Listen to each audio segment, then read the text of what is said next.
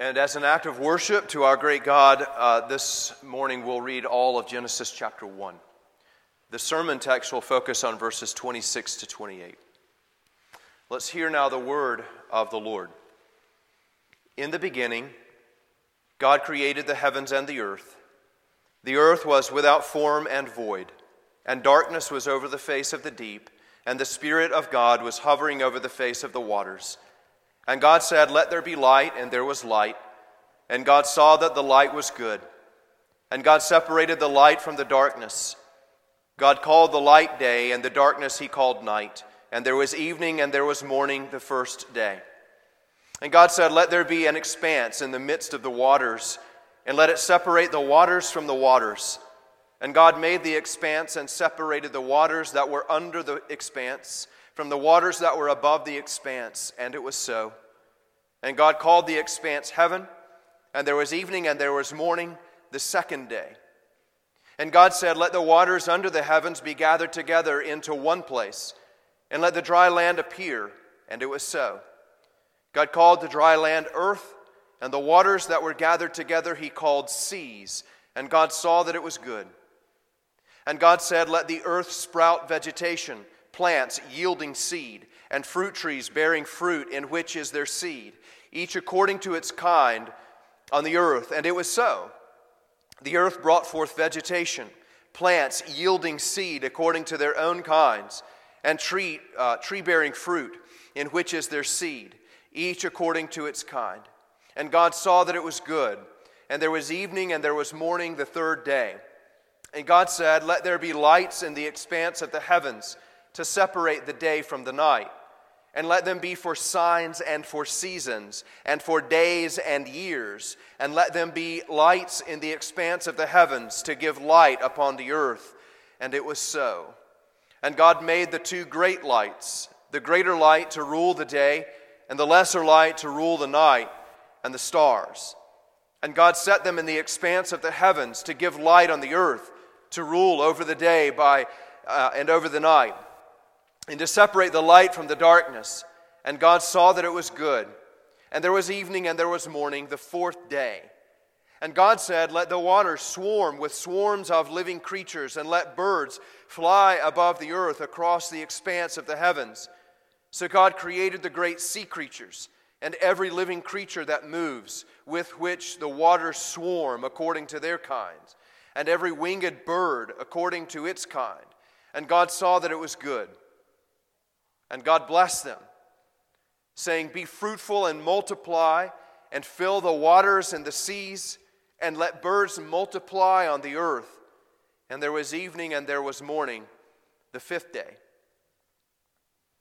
And God said, Let the earth bring forth living creatures according to their kinds, livestock and creeping things, and beasts of the earth according to their kinds. And it was so. And God made the beasts of the earth according to their kinds, and the livestock according to their kinds, and everything that creeps on the ground according to its kind. And God saw that it was good. Then God said, Let us make man in our image, after our likeness, and let them have dominion over the fish of the sea, and over the birds of the earth, and over the livestock, and over all the earth and over every creeping thing that creeps on the earth. So God created man in his image. In the image of God, he created him. Male and female, he created them. And God blessed them. And God said to them, Be fruitful and multiply, and fill the earth and subdue it, and have dominion over the fish of the sea, and over the birds of the heavens, and over every living thing that moves on the earth. And God so said, Behold, I have given you every plant yielding seed that is on the face of all the earth, and every tree with seed in its fruit. You shall have them for food. And to every beast of the earth, and to every bird of the heavens, and to everything that creeps on the earth, everything that has the breath of life, I have given every green plant for food, and it was so. And God saw everything that he had made, and behold, it was very good. And there was evening and there was morning the sixth day. The grass withers and the flower fades, but the word of our God abides forever. Let's pray. Father in heaven, thank you for your word. Thank you that you have preserved it. We ask now that you would help us to be attentive to the preaching of your word. Let your spirit rule in our hearts, we pray in Christ's name. Amen. Um, lately, the United States Supreme Court has been very good at finding rights in our Constitution that the founders of the country could not even have conceived. On January 22nd, 1973, it found in favor of Jane Roe that a woman has the right to choose to have an abortion without onerous government intervention. The basis was the fundamental, in their opinion, right to privacy. That finding struck down many federal and state laws that had been implemented to protect unborn life within the mother. Since that decision, some 62 million children have been killed in the womb. That's in the United States alone. By God's grace, the number of abortions performed annually is dropping. But that number still is just over 800,000 per year. Planned Parenthood is the largest abortion provider in the country. Though touting itself to be concerned with women's rights, that is, unless you're a woman in the womb, and whatever a woman may now be, it performs roughly one quarter of all U.S. abortions. Its founder was a woman by the name of Margaret Higgins Sanger, who lived from 1879 to 1966. It was Sanger's belief, and I'm quoting here, that the most serious evil of our times is that of encouraging the bringing into the world of large families. The most immoral practice of the day is breeding too many children. Sanger believed women, you ladies, owe a great debt to society. You see, childbirth, in her opinion, was likened to the production of a good. If you produce too much cotton, you drive down the price of cotton. Cotton becomes valueless. Produce too many children, and you drive down the value of life. When you produce too much cotton, the price of cotton goes down, it is cheapened. She said, War, famine, poverty, and the oppression of workers will continue while woman makes life cheap. Because you ladies have been determined to have children through your ignorant, willful servitude, you have cheapened life, and you have produced all of these societal ills. Those are her words, not mine. Her solution, though, it was not abortion. She described abortion as humiliating, dangerous, horrible, terrible, and responsible for piling up its volume of human misery and racial damage. And yet it was necessary, and thus should be available as a better alternative to infanticide, either of which was imposed to set free the feminine spirit. Margaret Sanger did indeed create an entirely new religion. Thus, Sanger and her colleagues were advocates of the voluntary sterilization of women. Fewer children, more freedom for women, they reasoned. In a 1932 article, Margaret Sanger called for women to be segregated from the larger community onto farms and homesteads, where they would be taught to work under competent instructors and prevented them from reproducing for the period of their entire lives. Either that or you could get sterilized. That's what made it voluntary. If women didn't want to live this way, they could get out of it by consenting to be sterilized. And following the philosophy of Aristotle and other forebears, they would simply eradicate the sick, the aged, and the physically and mentally disabled.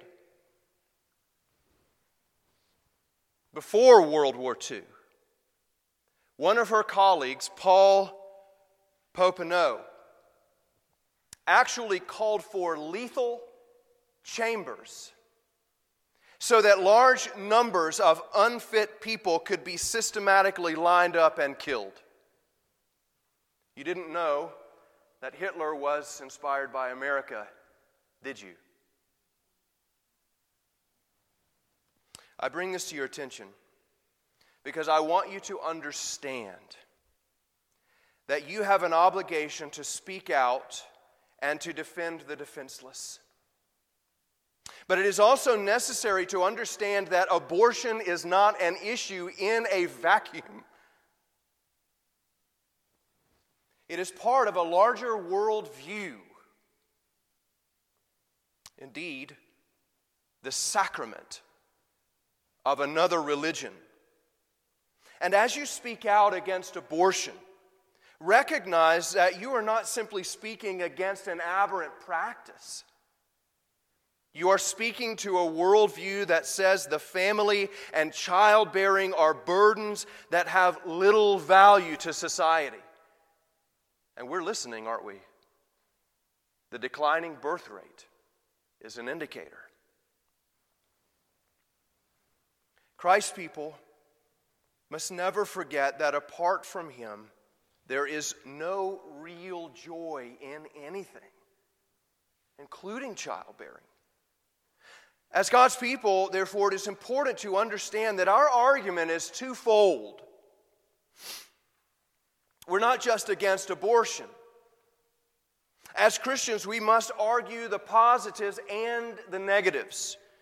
We must repeatedly speak to the evil of abortion the pain it causes, both psychologically and physically, to mother and baby, to the reality of what it entails. Abortion is not merely the removal of a clump of cells. Genesis chapter 1, verses 26 to 28 are so important in this. And one of the things that you'll probably hear me say repeatedly is, is, is, that if you get your mind around the first three chapters of the Bible, then you will have an adequate worldview to understand what's going on around you. You'll never understand the existence of evil apart from Genesis 1 to 3. We are reminded from Genesis 1 26 to 28 of a great truth that human life is never merely physical. Many who argue for abortion also debate when human life begins. They ask when personhood begins. Very often, personhood is attached, as Sanger would have implied, to the economic contribution or potential economic contribution of the person. So that they can deny personhood either to infants, and many teenagers I know, or to those born with disabilities. And their killing is therefore justified. They may simply change the language to after birth abortion rather than infanticide, and it becomes more palatable I guess. Consider this quote from a recent paper on the topic. People with Down syndrome as well as people affected by many other severe disabilities, are often reported to be happy.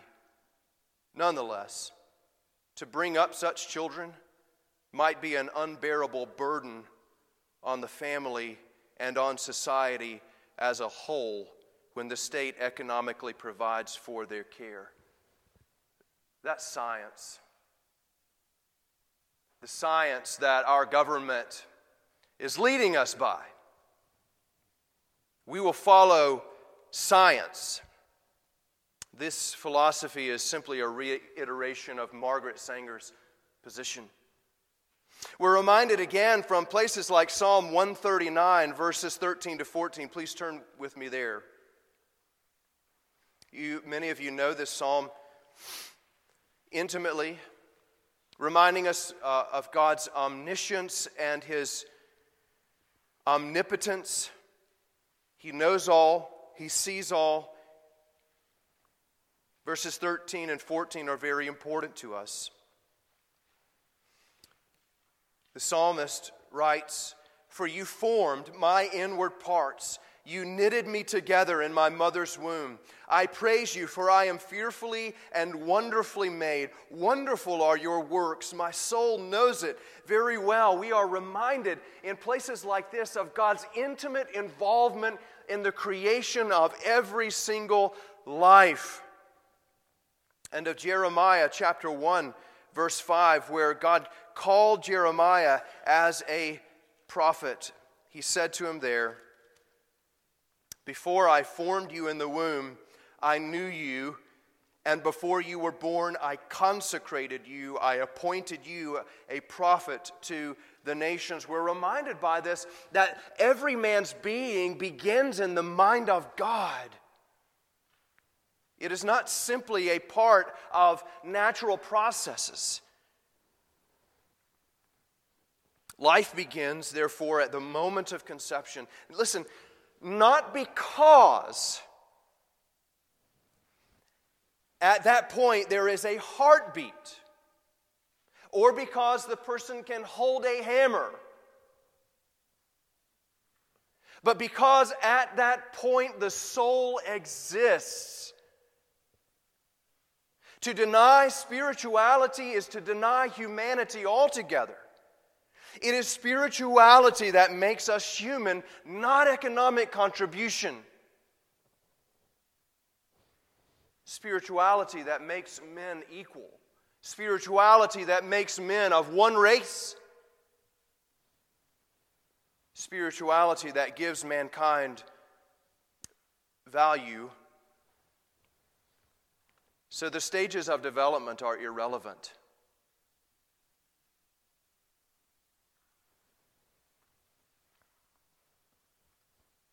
we must speak to the negative side. All of the evils of abortion. The fact that children are not merely the process, physical processes, but they are spiritual beings. But we speak to the positive as well. Many women who choose abortion do so knowing that they are killing a child. statistically speaking. They choose this option, though, as the lesser of three evils. The first evil is to have the child and to end her life as she knows it. The second evil is to end the life of the child. The third evil is to give the child up for adoption and to end both lives.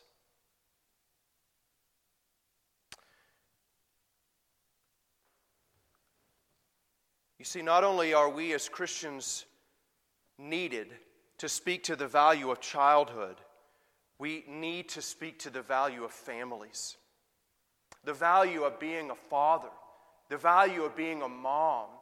That of all the sacrifices that you can make in this life, this one is worth it. A young lady uh, with whom I used to work in the banking industry um, called me one time and we were talking about children. How do you, you have four children? How do you do that? And I, and I reminded her, look, in everything, whatever you choose to do, whether it's pursue a career or have a family, you will make sacrifices. NFL players sacrifice their bodies for the sake of playing professional sports. You will sacrifice. On your deathbed, you will ask, was it worth it? Did I sacrifice for the right things? Again, in my profession, many women opted not to have children so that they could instead focus on pursuing a career. You know why?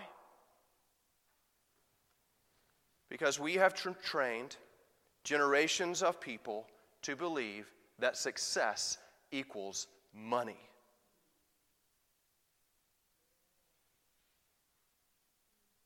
In other words, we have adopted Margaret Sanger's philosophy even within the church.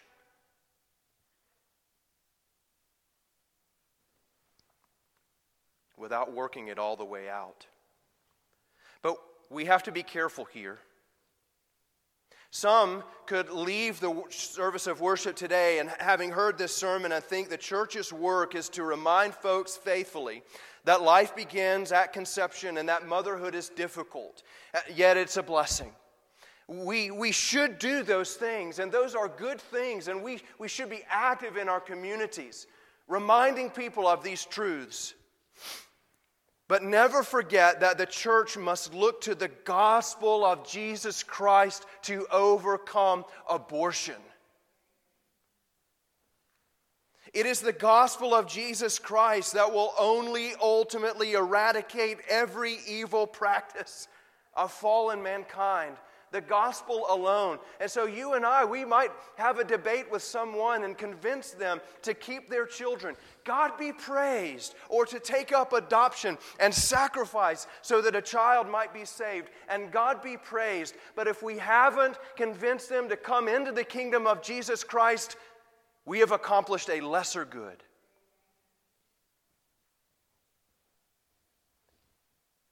So, we as the church must look to the gospel and the preaching of the gospel to overcome abortion. Romans chapter 8 reminds us of this great truth. The great need of every man is entire inner renovation. That, that's our desire for every man and woman and child, is that they might know the renovative power of the Holy Spirit through the Lord Jesus Christ. Read with me Romans 8, verses 1 and 2.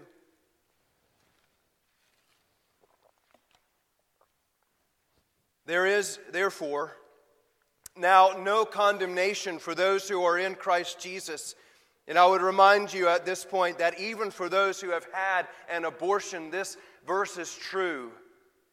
There is therefore now no condemnation for those who are in Christ Jesus. For the law of the Spirit of life has set you free in Christ Jesus from the law of sin and death. That is the power of the gospel of Jesus Christ alone. The work of the church, therefore, is not to stop short and say we want to clean up society, we want to rid society of all these social ills. You see, if we stop short, all we have done is repackaged Margaret Sanger's philosophy into something that looks like Jesusification. Our desires from the complete and utter renovation of the soul that God would produce men and women who not just condemn abortion, but lift their hands in worship to the one true and living God. That this is the whole package of the proclamation of the church. That these folks might find peace. Someone once said that man is not at peace with himself because or man is not at peace with his fellow man because he's not at peace with himself. And man is not at peace with himself because he is not at peace with God. That's true. And so the work of the church is very simple. Christ has given us a commission. And in light of the abortion debate today, my charge, the charge of Christ to us as His church today, is not to get lost thinking that our whole purpose is to save babies. It is, but we want to save them eternally and their mothers and their fathers. And we will never, ever see a United States of America or whatever we may become righteous until it is righteous through Jesus Christ. And so we must do these things. We must promote adoption. Do you know that Christianity is one of the only religions that promotes adoption? Islam condemns it altogether because of Muhammad's perversion. We must promote adoption. Um, I've had the personal privilege of sitting in on an adoption ceremony. And there was a beautiful moment when the judge looked down at this young girl of 15 and he said, Sierra, um, what you need to know is that in the eyes of the state, your birth parents are no longer your parents. When they go to pull up your adopt, when they go to pull up your birth certificate, you need to know that the p- names of those old parents is going to be removed. And that, adopt, that birth certificate will have new names of these parents who are taking you in as their own child to love and nurture. You see the beauty of the gospel in that? Occasionally, adoptive children will say, I know that my family loves you more than the biological children because they got to pick me. we must promote adoption as something that reflects the glorious gospel of Jesus Christ.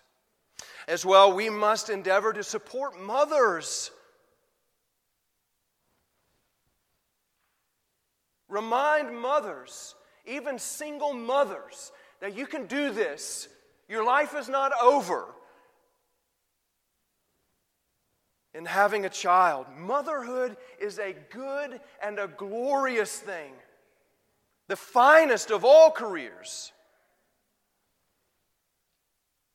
And we must remember not only is it through the gospel that the Spirit brings renovation, that through the gospel people find peace, but that through the gospel, the Spirit of God establishes the rule of Jesus Christ.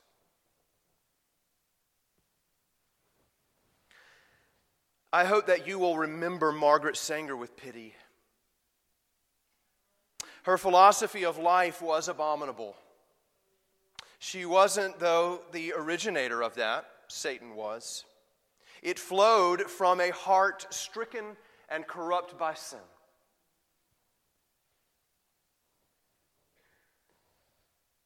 you and I suffer the same sickness. Perhaps you don't express your sin with the same fervor that Miss Sanger did. But unless you acknowledge that you suffer from the same sickness, you will never, ever have a part in Jesus Christ. He alone is the answer to your problems. The gospel alone is the answer to the evil of abortion.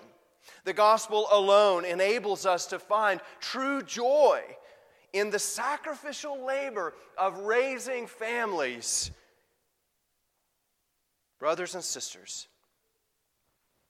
as we seek to defend the defenseless, we must do so with faith in the renovating power of the gospel of Jesus Christ.